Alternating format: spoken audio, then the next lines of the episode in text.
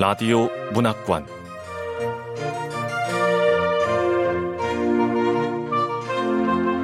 한국 단편문학 특선,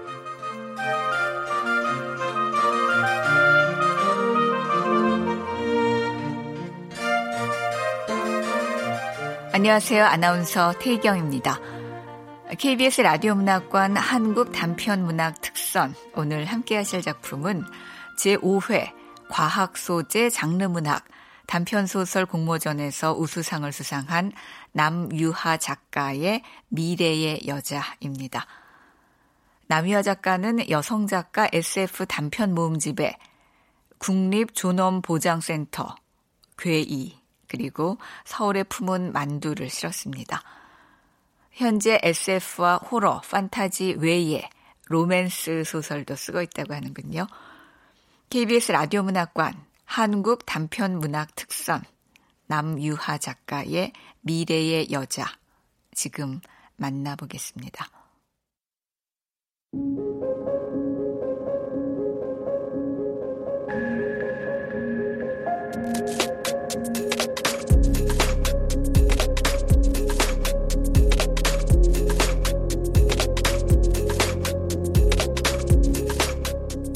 미래의 여자, 남유하.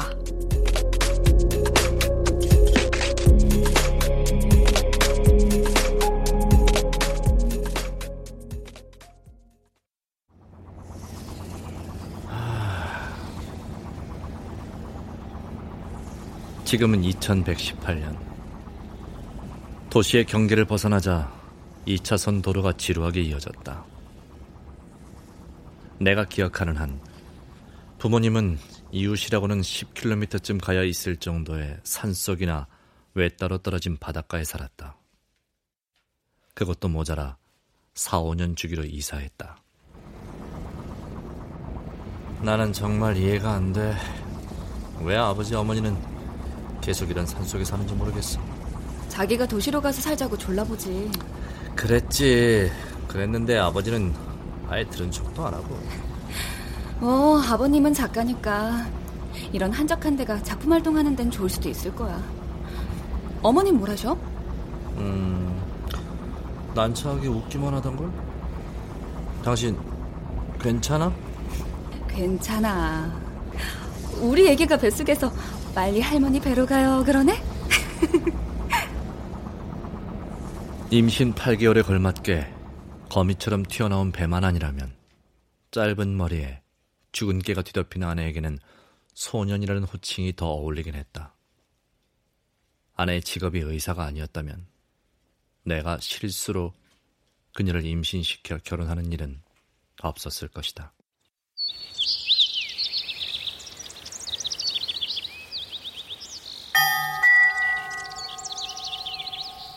어머니, 아버지, 저희 왔어요. 왔구나. 어, 어머니는 어쩜 여전히 아름다우세요. 생신 축하드려요. 어서 들어가자. 네. 아버님 기다리신다. 네. 오늘로 막 오십 세가 된 내 어머니 박수진 여사는 여전히 아름다웠다. 지나가던 남자가 무심코 돌아볼 정도의 매력을 가졌으면서도 사람들로부터 철저하게 고립되어 살아온 어머니의 인생을 나는 이해하기 힘들었다. 휠체어에 앉은 일흔 살의 아버지는 서재에서 나오며 우리를 맞아주었다. 왔네. 네, 아버님. 네. 아버지는 며느리를 향해 웃고 있었지만 올라간 입꼬리는 금방이라도 경련을 일으킬 것처럼 불안정해 보였다. 그러나 그 사실이 내 신경을 건드리진 않았다. 아버지에겐 원래 편집증 환자 같은 면이 있었기 때문이다. 그는 등에 커다란 등산 가방을 짊어진 사람처럼 무언가에 억눌린 채 살아왔다. 작가라는 직업에 따른 창작의 고통이라고 뭉뚱그리기에는 어딘지 모르게 음침한 면이 있었다. 반면 어머니를 향한 태도는 지나치게 낭만적이었다. 자, 다들 모였으니 시작해볼까? 네. 낸시, 도와줘요. 박수진 여사의 쉰 번째 생일을 축하하는 케이크 준비됐습니다. 불을 붙였으니 꺼주시기만 하면 됩니다. 아, 이럴 때 다른 친척들이라도 있으면 얼마나 좋아. 어머니는 고아라 혼자밖에 없다 그러지만 아버지는 어릴 때 앨범 보면 친척들도 있던 것 같던데. 뭘 그렇게 중얼거려. 다섯이면 충분하다. 다섯이요? 곧 태어날 우리 손자가 있잖니. 아. 맞아요. 어머니 다섯이네요. 자, 생일 축하 노래 부를까요? 응. 생일 축하합니다. 생일 축하합니다. 사랑하는 우리 엄마. 생일 축하합니다. 우리 부부가 생일 축하 노래를 부르는 동안 아버지와 어머니의 눈가가 촉촉하게 물드는 것을 보았다. 두 사람은 비밀을 공유하는 은밀한 동지처럼 서로를 바라봤다. 삼십 년을 함께 살아온 부모님의 애정이 깊다는 건 지겨울 정도로 지켜봤지만 오늘 둘 사이에는 다른 날보다 더 각별한 뭔가가 있어 보였다. 어쩜 두 분은 삼십 년 동안 살았는데도 저희보다 더 신혼 같으세요. 자기야, 응? 두 분 서로를 바라보는 눈빛이 어쩔 수 없이 헤어져야 하는 비극의 주인공 같지 않아? 뭐래? 여보. 네. 아버지도 참 엄마 오십 번째 생일 그렇게 감격스러우세요? 다들 내가 소원을 빌는 동안 눈을 감아줄래요? 네, 어머니. 네, 엄마. 자, 눈 감았어요. 소원 비세요. 아내는 내 쪽을 한번 쳐다보고는 얼른 눈을 감았다. 나도 어머니다운 주문이라고 생각하면서 눈을 감았다. 그리고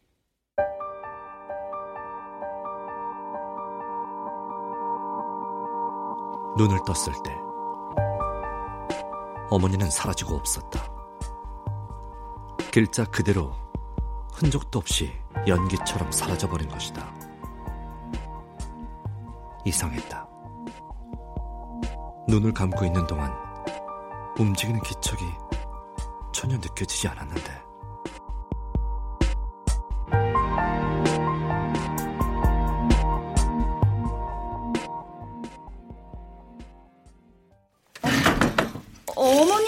뭐야? 여보. 엄마? 엄마? 여보. 엄마 어디 계세요? 엄마? 엄마 어디 계세요? 어머니 부엌에도 없어. 아, 대체 어디 가신 거야?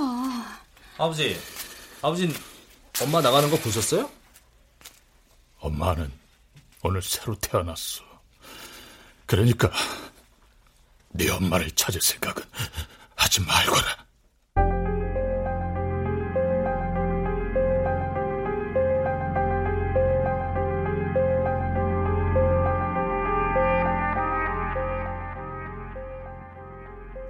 나는 아버지가 어머니를 잃은 충격으로 미쳤다고 생각했다. 아버지는 부정하고 싶겠지만 어머니는 우리를 떠난 것이다. 어떤 사정으로 아버지를 떠나야 했는지는 알 수 없었지만 이렇게 극적인 방식을 택해야 했었는가에 대해서는 의문이 들었다. 게다가 어머니가 어떻게 불과 몇 초 사이에 우리 앞에서 완벽하게 모습을 감출 수 있었는지에 대해서도 논리적인 설명은 불가능해 보였다. 어머니가 사라진 후 더욱 쇠약해진 아버지는 손자가 태어나는 것을 보지 못하고 눈을 감았다. 아내의 출산 예정일을 일주일 앞두고서였다.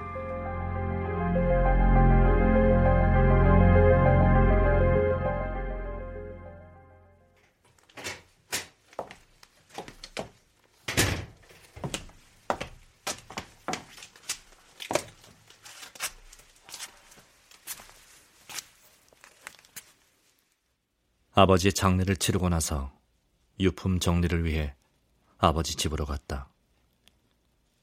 가구나 가재도구, 옷가지 등 잡다한 것들은 어제 임무 해제된 안드로이드 낸시가 전부 정리해 놓았지만 아버지의 서재만큼은 내가 직접 정리하고 싶었다.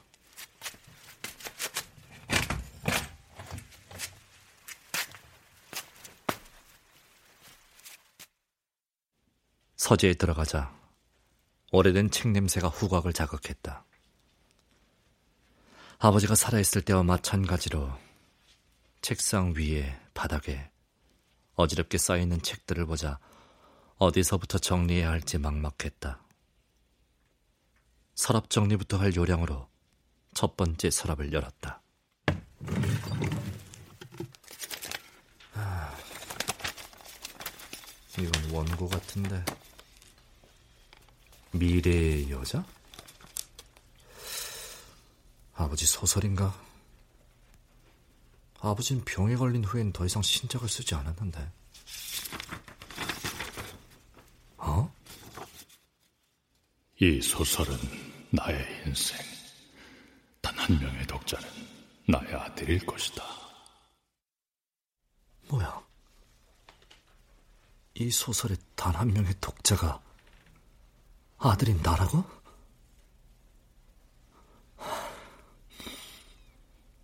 혹시 소설의 형식을 빌린 유언장 같은 건가?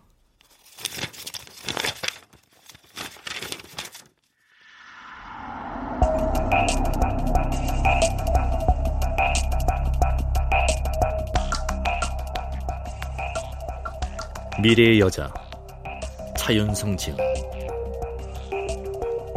윤의 두 번째 아내는 미래에서 온 여자였다. 소설가인 윤은 마흔 살에 교통사고로 첫 번째 아내를 잃었다. 아내의 사망 선고를 받은 순간 그의 내면을 받쳐주던 중심 같은 것이 흐물흐물 녹아내렸다.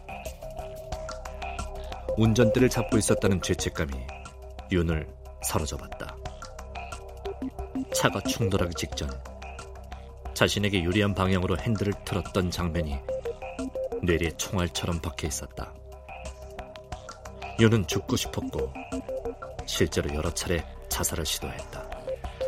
하지만 매번 마지막 순간에 용기를 잃고 말았다.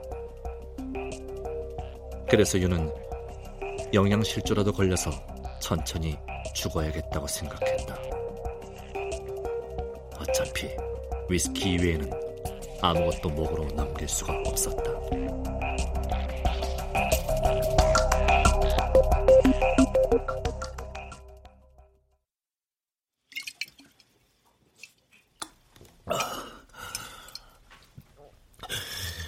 물은 켜기 싫고 텔레비전 화면이라도 있으면 좀 밝겠지. 시간여행을 떠난 여행자 황모 씨가 타임 패러독스를 일으켜 실종되고 말았습니다.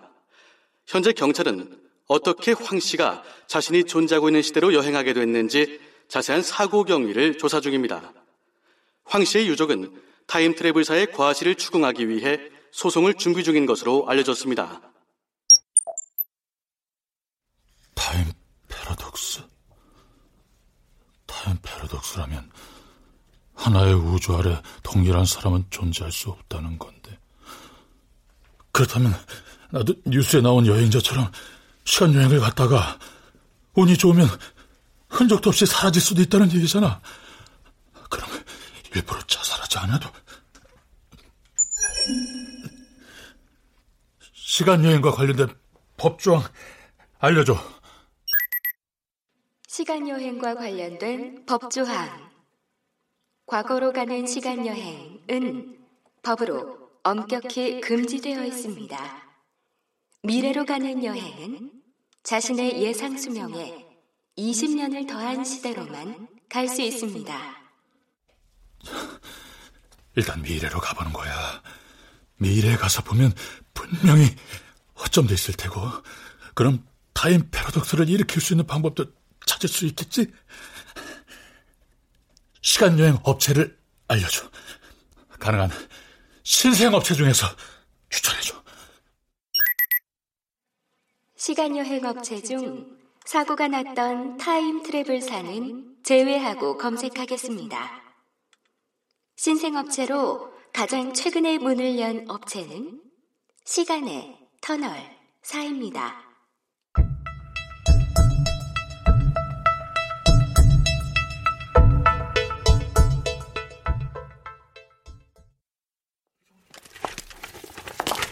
네, 제가 시간의 터널사 대표 박동은입니다. 어, 사무실이 좀 낡았죠? 자, 여기 앉으시죠, 고객님. 아, 고객님, 몇 가지 간단한 신상만 여쭙겠습니다. 규정상 필요한 거라서. 성함이? 차윤성인데 그냥 윤이라고 불러주십시오. 윤, 나이는요? 마흔. 직업은? 작가입니다. 오! 작가 선생님이시구나. 제 단골 중에도 작가분들이 좀 계시거든요.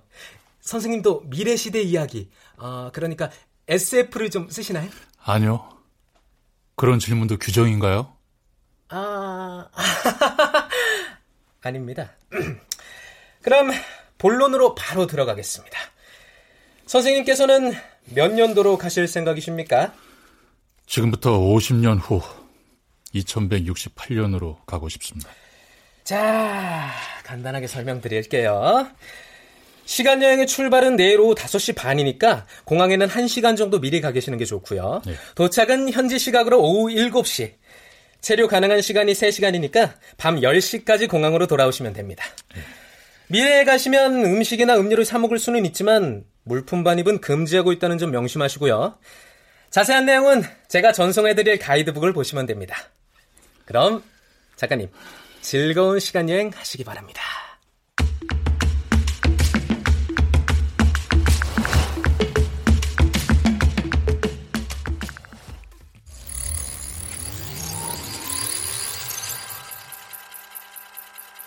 저희 타임머신을 이용해주신 승객 여러분, 고맙습니다. 이제 저희 타임머신은 곧 이륙하겠으니 승객 여러분께서는 안전벨트를 매주시기 바랍니다. 타임머신 출발합니다.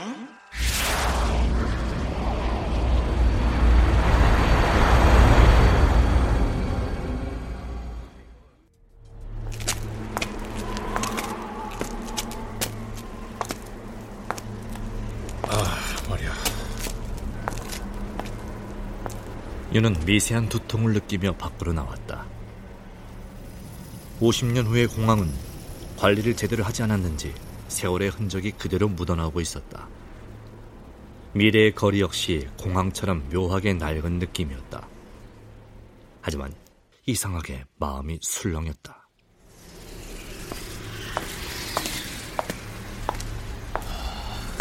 기분이 괜찮네.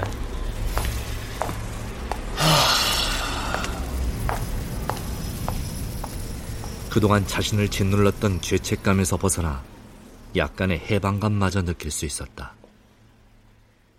너무나 오랜만에 편히 숨 쉴 수 있었기 때문에 그는 자신의 목적에 집중하기 힘들었다. 한참을 걷던 그는 현란한 네온사인이 번쩍이는 골목으로 접어들었다.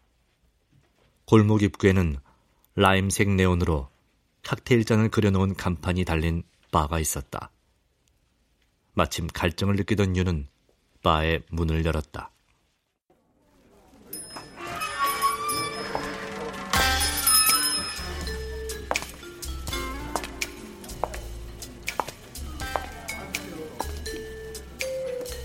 어서 오세요.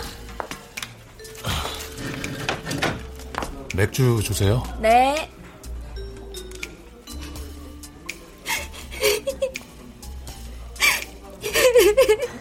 왜 그런지는 모르겠지만 어린 학생이 서럽게 울고 있네. 생맥주 나왔습니다. 아, 예, 고맙습니다.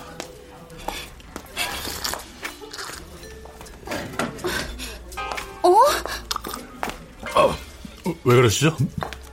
제 얼굴에 뭐라도 묻었... 실례지만 뭐 좀 여쭤봐도 될까요? 시간업체 대표가 보내준 자료에 시간관리법이라는 것도 있었어. 시간관리법. 시간여행자는 현지인과 말을 섞으면 안 된다.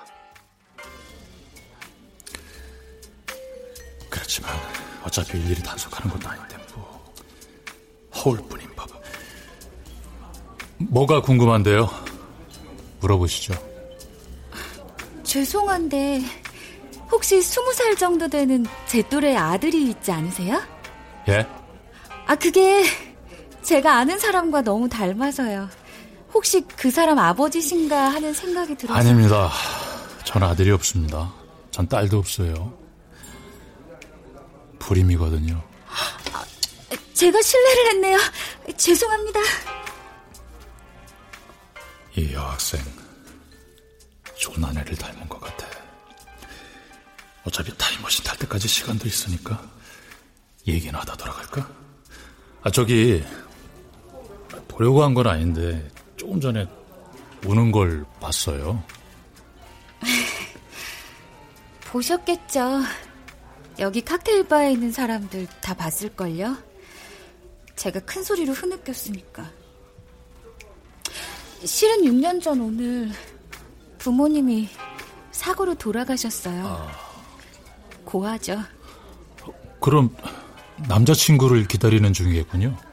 아니, 아니에요. 그럼 오늘 같은 날 왜 혼자...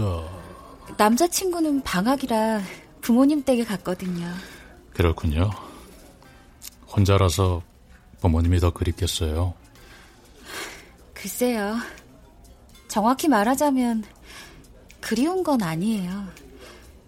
아니, 어쩌면 그렇다고 할 수도 있겠지만 오히려 그 반대에 가깝다고 할까? 반대라고요? 사실은 부모님이 돌아가신 날인데 별로 슬픈 감정이 느껴지지 않았어요. 아침에 일어나 창밖을 보며 아, 오늘은 미세먼지 농도가 짙은 날이구나 하는 것처럼 그저 아, 오늘은 부모님이 돌아가신 날이지 이런 생각을 했거든요. 그러다가 문득 깨달았어요. 엄마 아빠가 내 기억 속에서 희미해져 간다는 건 그들을 두 번이나 죽게 하는 일이라는 걸. 무슨 말인지 알 것 같아요. 제 기분을 아세요? 아저씨도 소중한 사람을 잃은 적이 있나요? 예. 얼마 전 사고로 아내를 잃었어요. 사실 전 시간여행자입니다. 오십 년 전 과거에서 왔어요. 설마 저를 시간관리국에 신고하진 않으실 거죠? 아, 그럼요. 먼저 말을 건 사람은 저라고요. 그리고 전 아저씨하고 얘기를 하고 싶거든요. 모르겠어요. 처음 뵐 때부터 친근했어요. 유는 벽에 걸린 시계의 분침이 한 바퀴 돌아가는 동안 수에게 자신의 사연을 털어놓았다.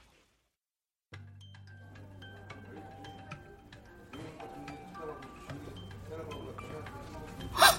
어머, 자살할 방법을 찾으러 미래로 왔다고요? 그런 셈이죠. 근데 어차피 죽지도 못할 거예요. 전 위선자라. 아니에요. 부인 일은 안타깝지만 그건 아저씨 책임이 아니니까. 가만, 아저씨 이름이 뭐라고요? 다시 한번 말해줄래요? 윤성, 차윤성입니다. 혹시 아저씨 작가예요? 어? 그거 어떻게 알았어요? 우와, 아, 그럼 제가 그 유명한 작가님하고 얘기를 나누고 있단 말이죠? 제가 유명한가요? 당연하죠. 세계에서 알아주는 다니엘 핸더슨 상까지 받았는데. 무슨 무슨 상이요? 다니엘 핸더슨 상이요.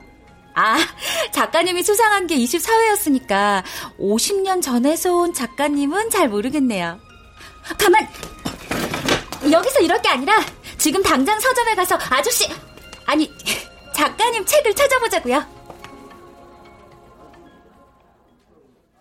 두 사람은 바에서 나와 서점으로 향했다. 서점에서 윤의 책을 찾는 건 어렵지 않았다.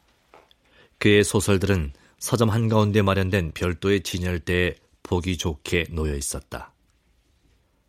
유는 자신의 처녀작을 집어들고 책 날개를 펼쳤다. 저자의 양력을 보기 위해서였다.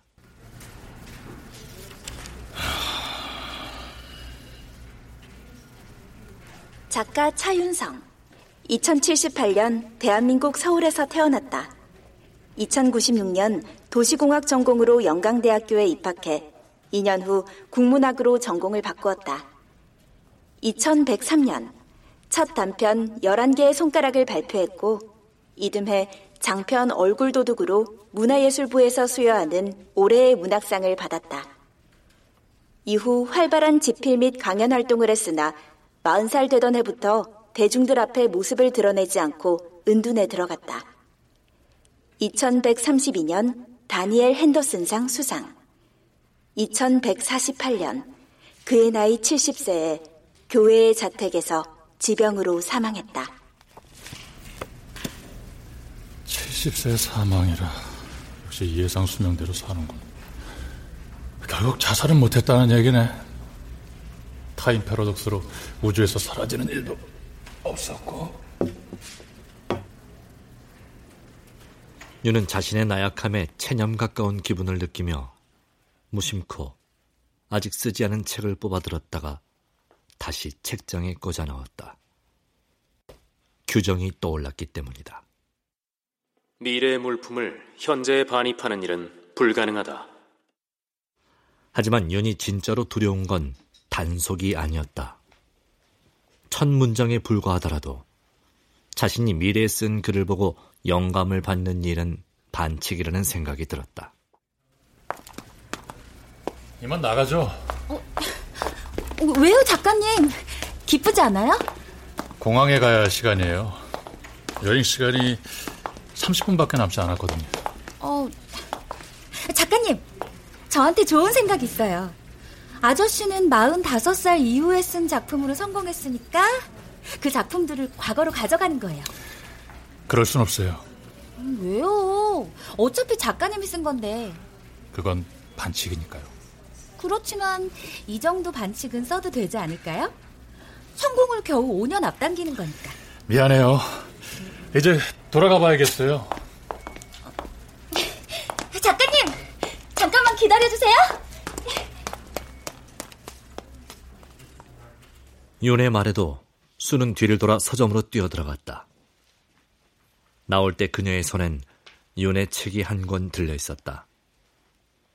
그녀는 윤을 보고 빙긋 웃더니 핸드백에서 펜을 꺼내 책 표지 안쪽에 자신의 전화번호를 적어넣었다. 여기 작가님 책에다 제 연락처를 적었어요. 자, 받으세요. 아... 이 책을 받지 않으면 작가님은 제 연락처를 알 수 없게 되는 거예요. 저를 다시 만나보고 싶지 않으세요? 예. 유는 그녀가 내민 책을 받아들고 말았다. 다음에 또 미래로 오시게 되면 저한테 꼭 연락주세요. 시간여행 승객들께서는 탑승 수속을 밟으시기 바랍니다. 자, 기회가 되면 또 봅시다. 유는 그녀에게 손을 들어보이고 탑승 게이트 안으로 들어갔다. 물품 검색대 위에 가방을 올린 윤의 손바닥에서 끈적한 땀이 배어나왔다.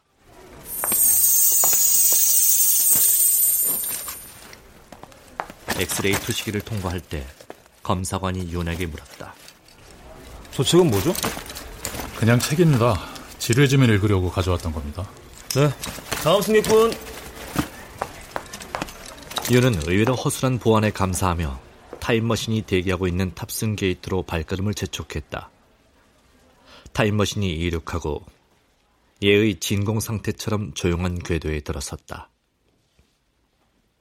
윤은 책 표지를 펼쳐 수가 적어준 전화번호를 손끝으로 쓰다듬었다. 또박또박 눌러쓴 글씨에서 온기가 느껴졌다.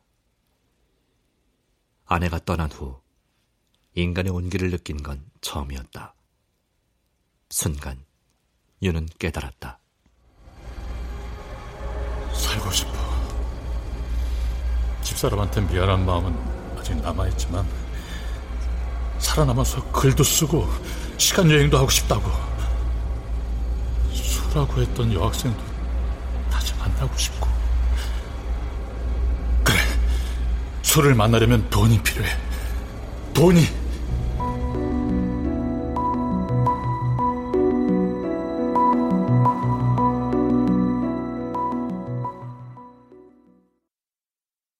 집에 돌아온 유는 책상 위에 아직 쓰지 않은 자신의 책을 놓아둔 채 고민에 빠졌다. 윤리적인 선택과 인간으로서의 욕망 사이에서 갈등하던 그는 자신의 책을 베끼기 시작했다. 머리로는 시시하기 짝이 없는 인간이라고 스스로를 비난하면서도 손으로는 쉬지 않고 활자를 쏟아냈다.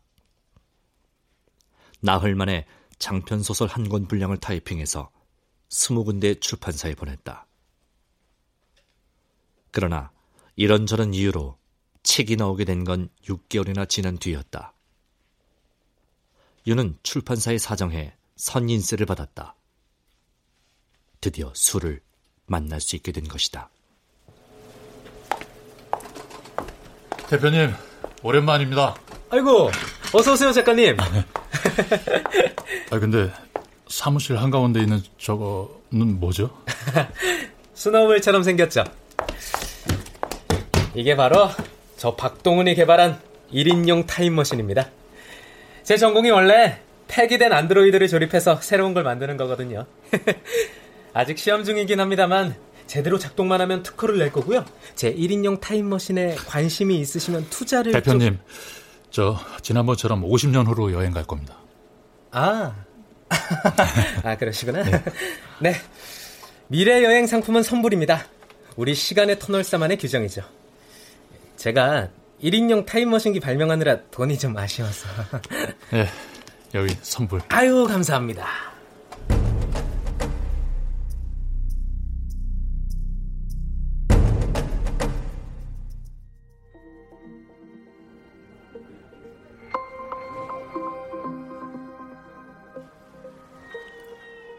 윤의 전화를 받고 나온 수는 육 개월 전과는 전혀 다른 모습이었다. 아름다운 이목구비는 변함이 없었지만 통통했던 볼살은 푹 꺼지고 눈 밑에는 보랏빛 그늘이 드리워져 있었다.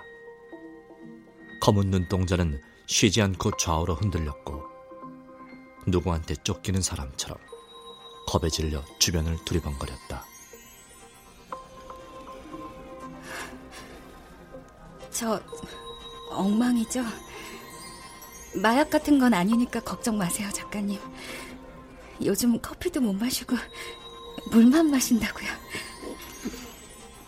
무슨 일 있었어요? 사실은 남자친구의 아이를 임신했어요. 근데 남자친구의 집에서 낙태를 원해요. 아, 낙태라. 남자친구는 엄한 환경에서 자랐기 때문에 아버지를 거역하지 못할 거예요. 남자친구를 만나게 되면 나를 데려다 강제로 낙태를 시킬지도 몰라요. 그래서 도망다니는 중이거든요. 작가님, 전 아직 남자친구를 사랑해요. 그와 이어질 수 없다면 아이라도 낳아서 기르고 싶은데. 작가님, 저도 같이 가면 안 돼요? 네? 뭐라고요? 저도 데려가 주세요. 오십 년 전 과거로. 네? 그 방법밖에 없어요. 우리 아이를 안전하게 낳아 기를 수 있는 방법은 그것밖에 없다고요. 아주 짧은 순간이었지만 유는 수의 투명하고 동그란 눈물의 표면에서 아내의 얼굴을 본 것 같았다. 그리고 자신의 남은 생동안 수와 그녀의 아기를 지켜주는 것이 미처 지키지 못했던 아내에 대한 죗값을 치를 수 있는 길이라고 생각했다. 그렇지만 어떻게 데려가... 그때 윤의 머릿속에 번쩍 스치는 장면이 있었다. 이게 바로 저 박동훈이 개발한 일인용 타임머신입니다. 언제든지 미래로 시간여행을 떠날 수 있는 거죠.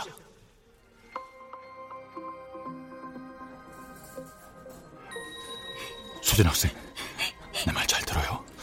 내일 저녁에 당신을 데리러 올게요. 정말이에요? 정말이죠? 네, 여덟 시 정각에 이 건물 뒤에서 기다리고 있어요. 여덟 시 정각? 네.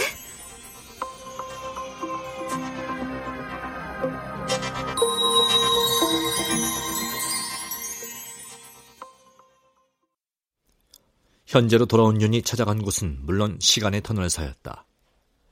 윤은 자신의 계획을 얘기했다. 네? 내일 저녁에 오십 년 후로 가고 싶다고요? 게다가 이걸 타고? 사람을 데려와야 해요. 꼭. 아, 자, 자, 자, 잠깐만요, 작가님. 미래에 있는 사람을 데려온다고요? 하, 아이, 그건 안 됩니다. 발각되면 저도 처벌을 받으... 도와주시면 받을... 제 인세의 삼 퍼센트를 드리겠습니다. 미래 세계 가서 확인을 해보니까 제가 유명 작가가 되어 있더군요. 인세의 삼 퍼센트는 분명 매력적인 제안입니다만... 아, 안 돼, 안 돼, 안 돼. 이건 아무래도 위험한 일이라서... 도와주세요, 박 대표님. 사람 목숨이 걸린 일입니다.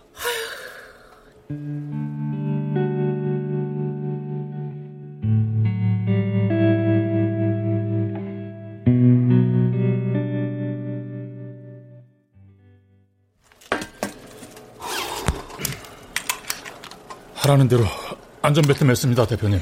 작가님, 지금부터 제가 하는 말 잘 들으세요. 기존의 공항을 이용하지 않기 때문에 단속에 걸리지 않으려면 뒷골목에 착륙해야 하고요. 무사히 미래에서 여자를 데려와 함께 살게 된다면 기존의 모든 관계를 끊고 은둔 생활을 해야 합니다. 네, 안 그래도 산속에 살만한 집을 봐뒀습니다. 또 하나 중요한 게 미래의 여자가 다시 태어나야 하는 시점이 있을 겁니다. 그때는 반드시 미래로 돌려보내야 한다는 거 잊지 마세요.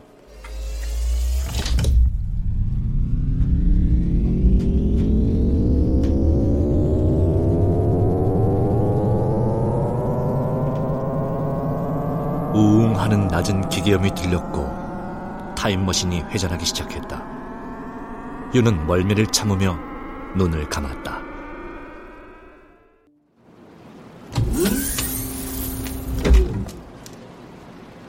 여기요, 수! 여기요! 빨리 타요, 빨리.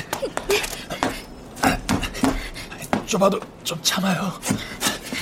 삼십 초 안에 여기 떠나야 돼. 타임머신 문 닫고 바로 과거로 이동할게요.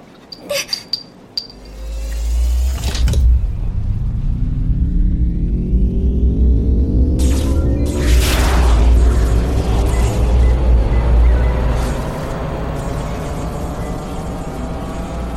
비좁은 타임머신엔 의자가 하나밖에 없었으므로 윤은 술을 무릎에 안고 타는 수밖에 없었다. 그녀 등의 따뜻한 기운이 윤의 가슴에 와닿았다.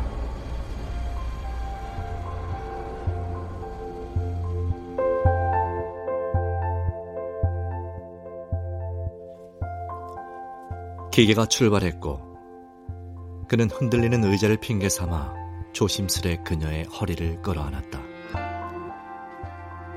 이대로 기계가 오작동을 일으킨다면 시간의 궤도를 벗어나 차원과 차원 사이를 영원히 떠도는 미아가 된다면 그것도 괜찮을 것 같다고 윤은 생각했다.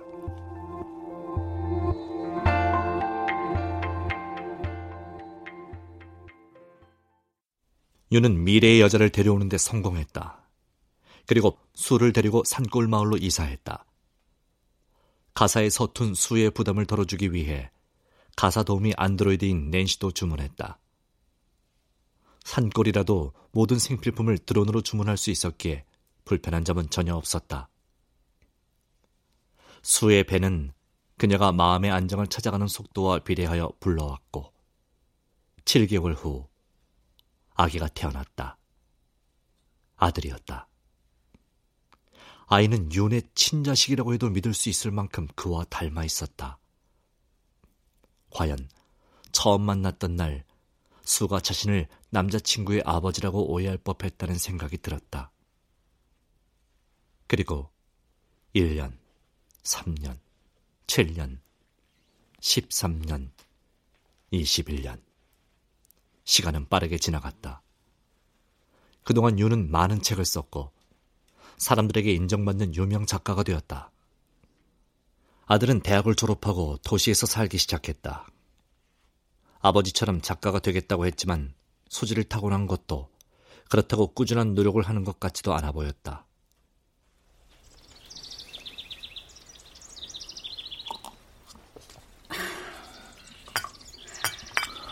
숲속에 사는 건 참 좋은 것 같아요.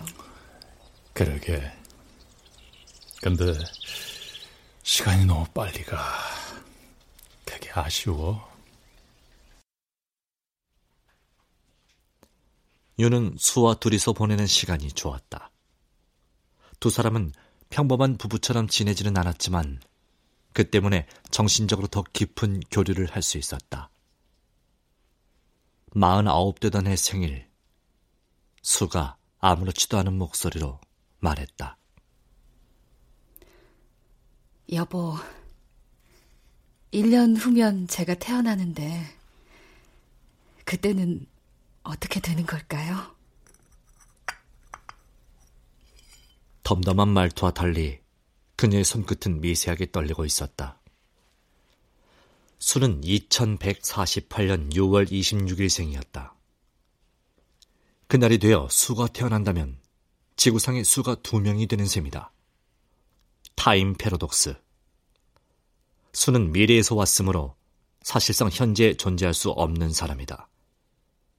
지금까지는 문제없이 살았다고 해도 진짜 수가 태어나면 사라질 수밖에 없을 것이다. 걱정하지 말아요.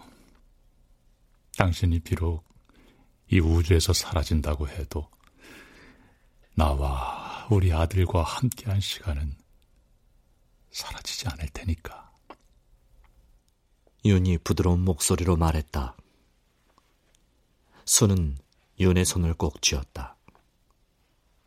얼굴엔 슬프지만 따뜻한 온도를 담은 미소가 어려 있었다. 그들은 그렇게 자신의 운명을 받아들이기로 했다.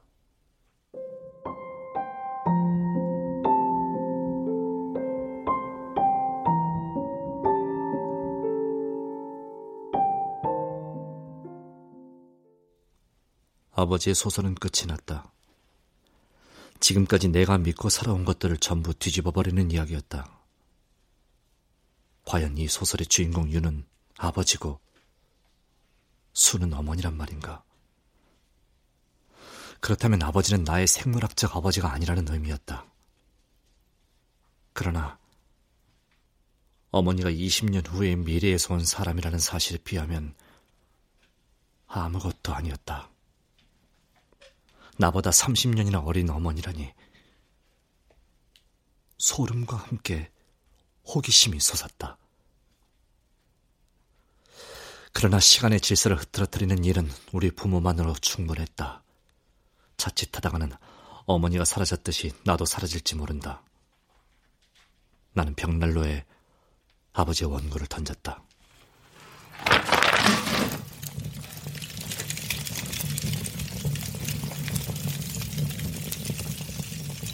몇 초 지나지 않아 종이에 불이 붙었다.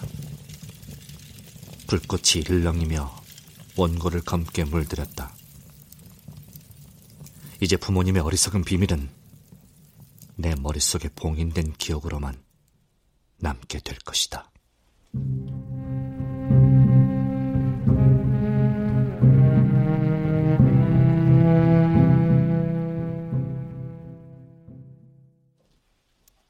아버지가 돌아가시고 일주일 후 아들이 태어났다.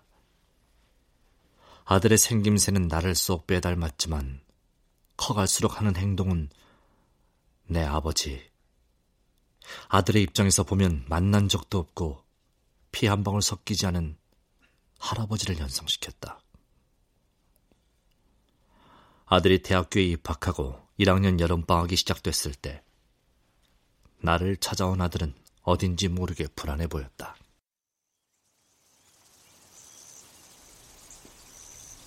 아버지, 제 여자친구가 임신했어요. 뭐, 뭐라고? 임신?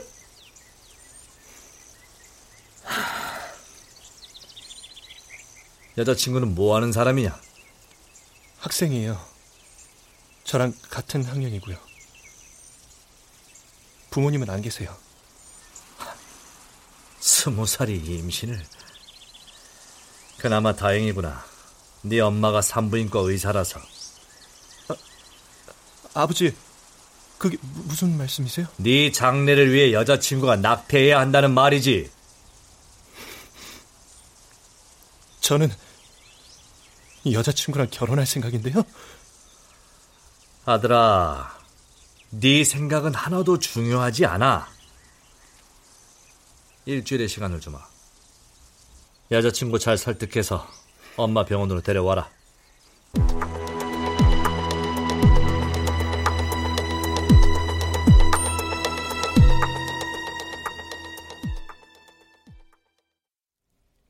며칠 후 집에 온 아들은 운동화도 벗지 않고 거실로 들어와 미친 사람처럼 손에 닿는 물건들을 집어던졌다.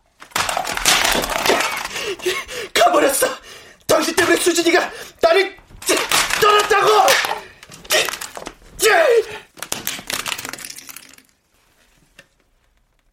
더 이상 붙을 것이 없자 아들은 자신의 핸드폰을 내게 던졌다. 나를 비껴가 벽에 부딪힌 후 대리석 바닥으로 떨어진 핸드폰 액정이 쫙 하는 소리를 내며 갈라졌다. 아... 아... 수진아, 아, 아, 아, 뭐? 수진아, 아, 아, 수, 수진, 수진, 아, 아. 수? 아. 아들이 제 여자친구의 이름을 쉬지 않고 불러댔다. 나는 비틀거리며 아들의 핸드폰을 내려다봤다. 거미줄처럼 금이 간 화면엔 아들과 아들의 여자친구가 함께 찍은 사진이 있었다. 사진을 자세히 보기 위해 허리를 굽혀 핸드폰을 집어들었다.